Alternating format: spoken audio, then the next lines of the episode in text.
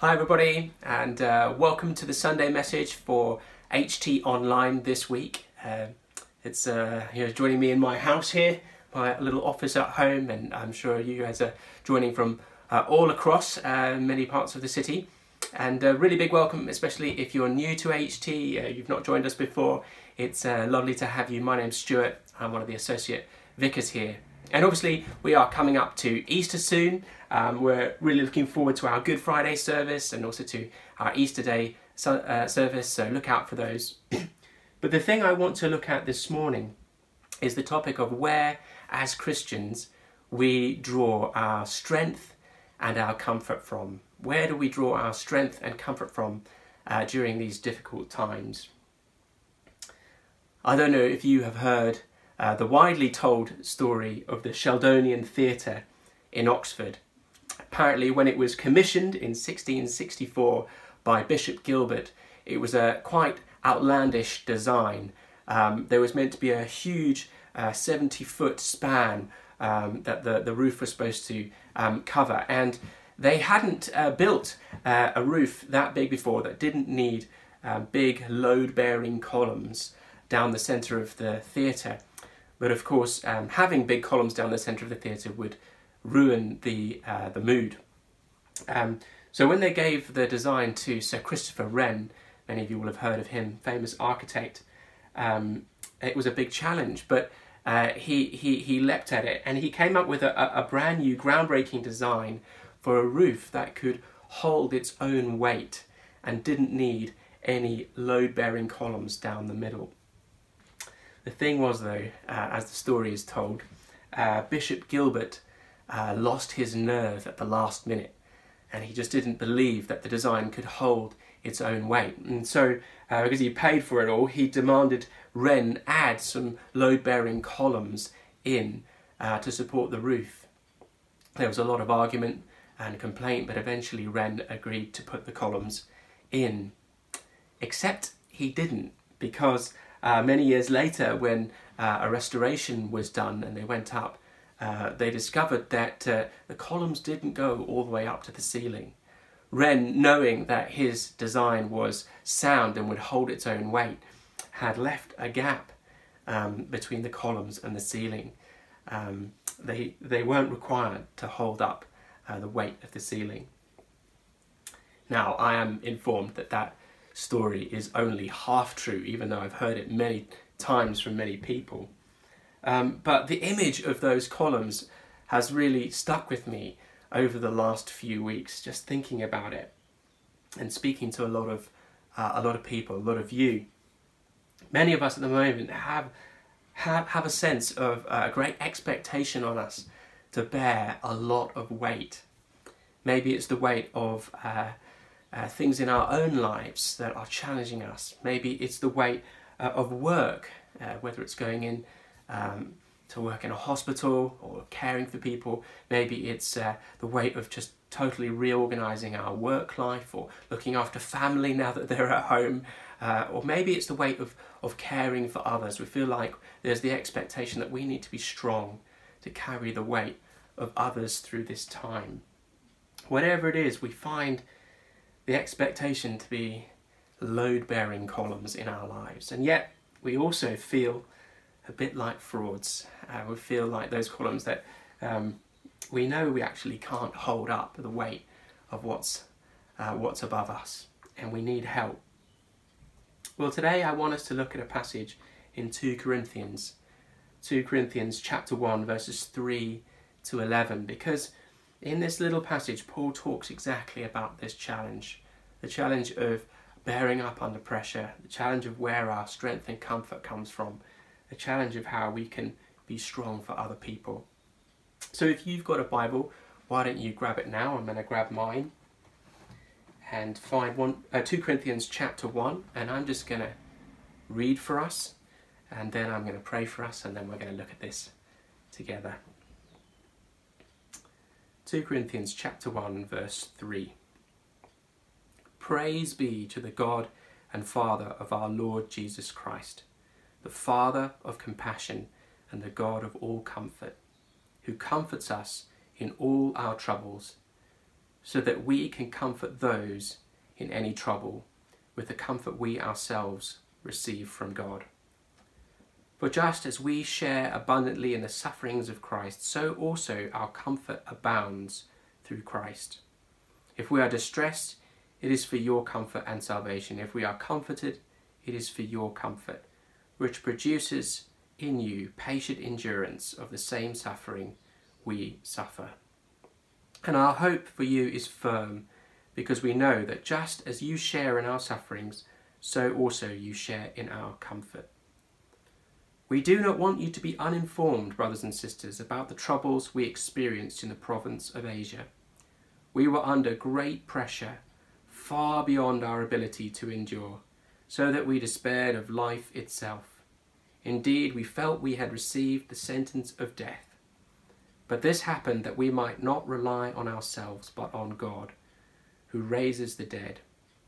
He has delivered us from such a deadly peril and he will deliver us again. On him we have set our hope that we will continue that he will continue to deliver us as you help us by your prayers. Then many will give thanks on our behalf for the gracious favor granted us in answer to the prayers of many.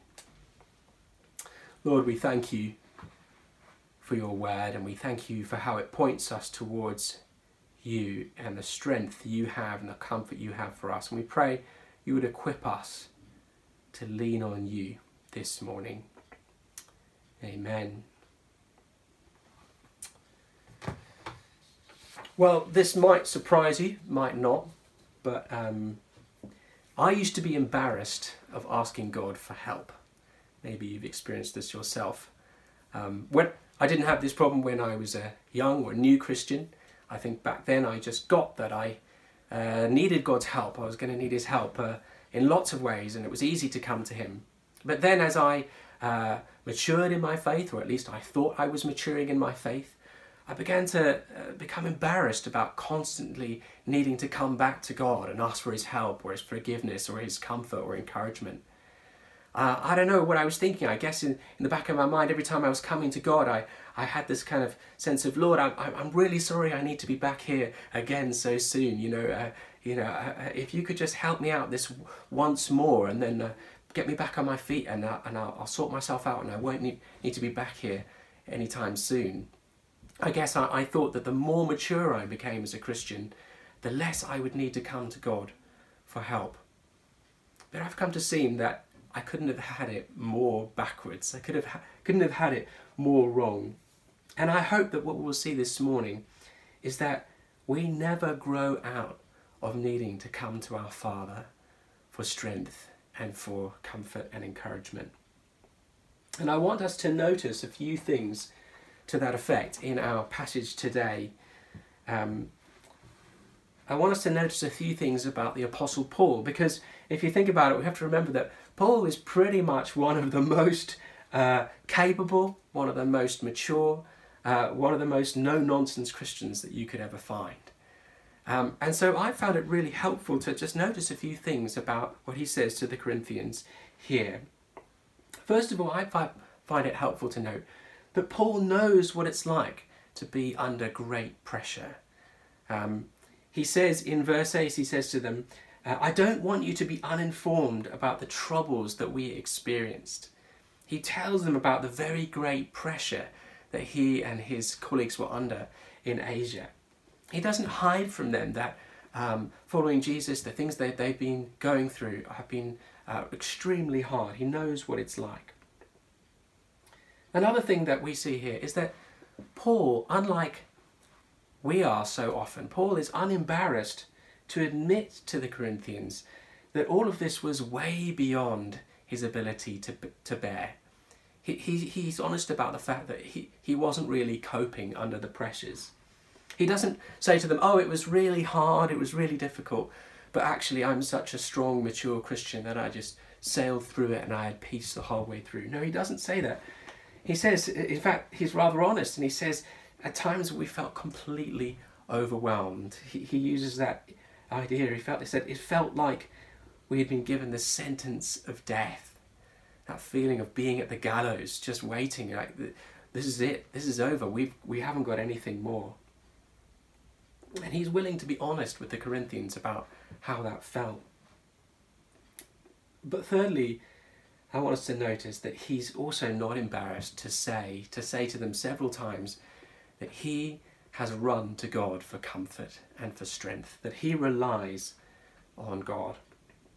He begins that way, doesn't he? In verse 3, he says, Praise be, praise be to the Father of compassion and the God of all comfort, who comforts us in all our suffering.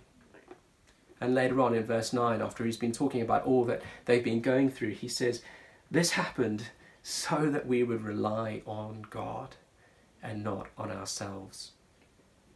And of course, you know, Paul, in one sense, was always reliant on God, and we are always reliant on God and need his help, even in the good times. But I think what he's saying there is that it's in times of great pressure and trial, um, like at the moment. It's, t- it's in times like this, these, then when we know really clearly that we can't carry this by our own weight, that um, we realize afresh, we realize anew that we need God's help to carry this. That if, if we're going to get through this, it's going to be God's strength. And maybe today we just need to be reminded, you just need to be reminded of God's invitation to lean on Him.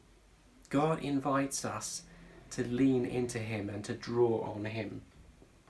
It's not weakness, it's not immaturity to come to God, even if it's hour after hour, and say to Him, I need your help, I need your comfort, I need your strength.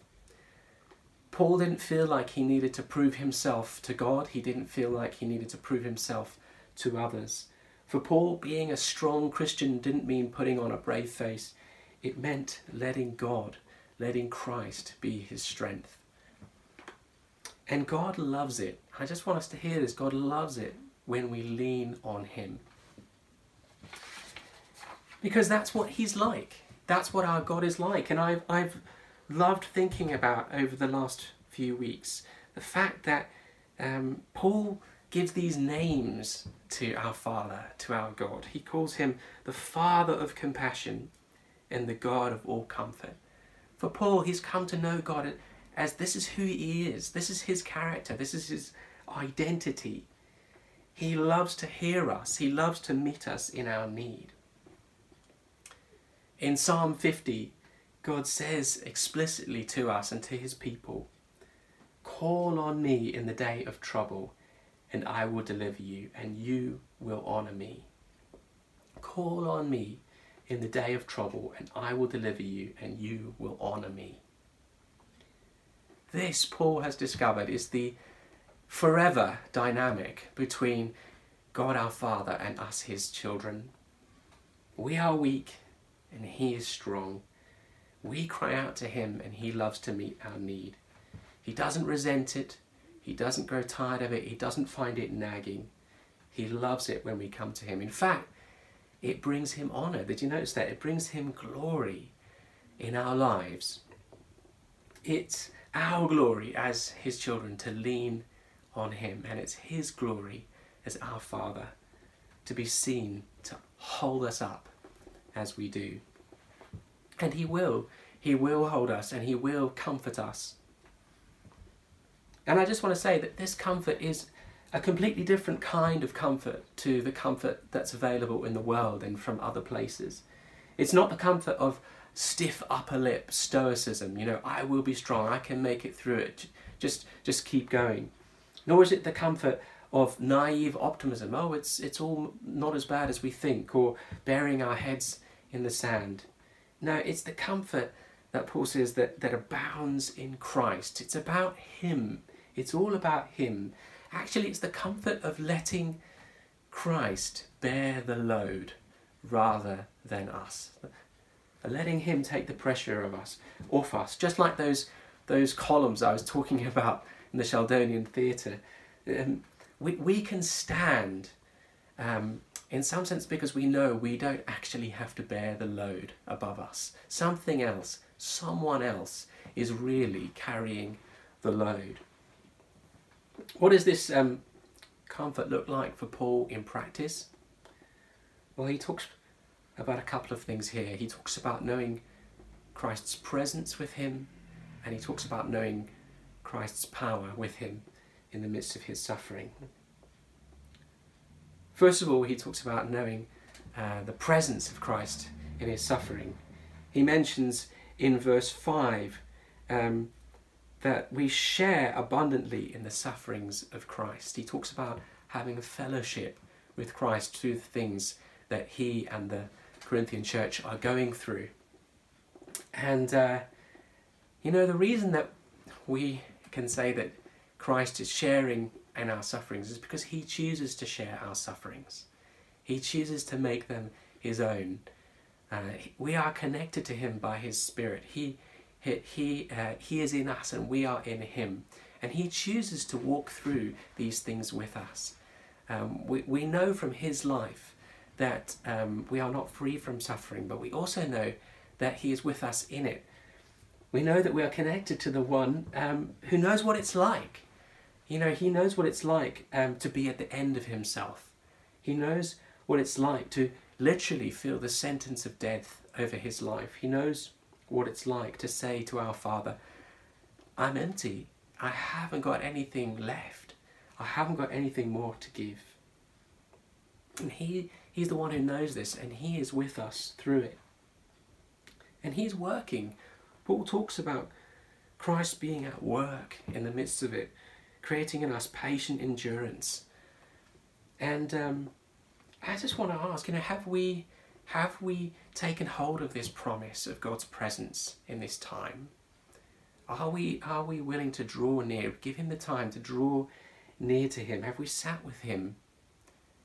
Have we asked him for his Holy Spirit afresh? Have we asked him for his comfort which he offers and given him the space? I know it's hard and and I have to say, I have found it really, really hard recently to find this peace and this presence with, with Christ and with uh, His Spirit. I feel so distracted. I feel so many pressures. I feel every time I try and pray, a thousand things jump into my mind. But it is worth it. You know, one moment of knowing His love with us, one moment where He just is present with us, um, is worth a thousand uh, a thousand moments of running around and problem solving and busyness, busyness and trying to sort things out. He offers, he invites us to come and, and, and draw comfort from him. Will we come and do that at this time? Paul certainly draws comfort from fellowship with Christ in his suffering. But the second thing that Paul draws comfort from is God's power in the midst of his trials. God's power in the midst of his suffering. Paul reminds us in verse 9 that the one that we rely on is the one who raised Christ from the dead.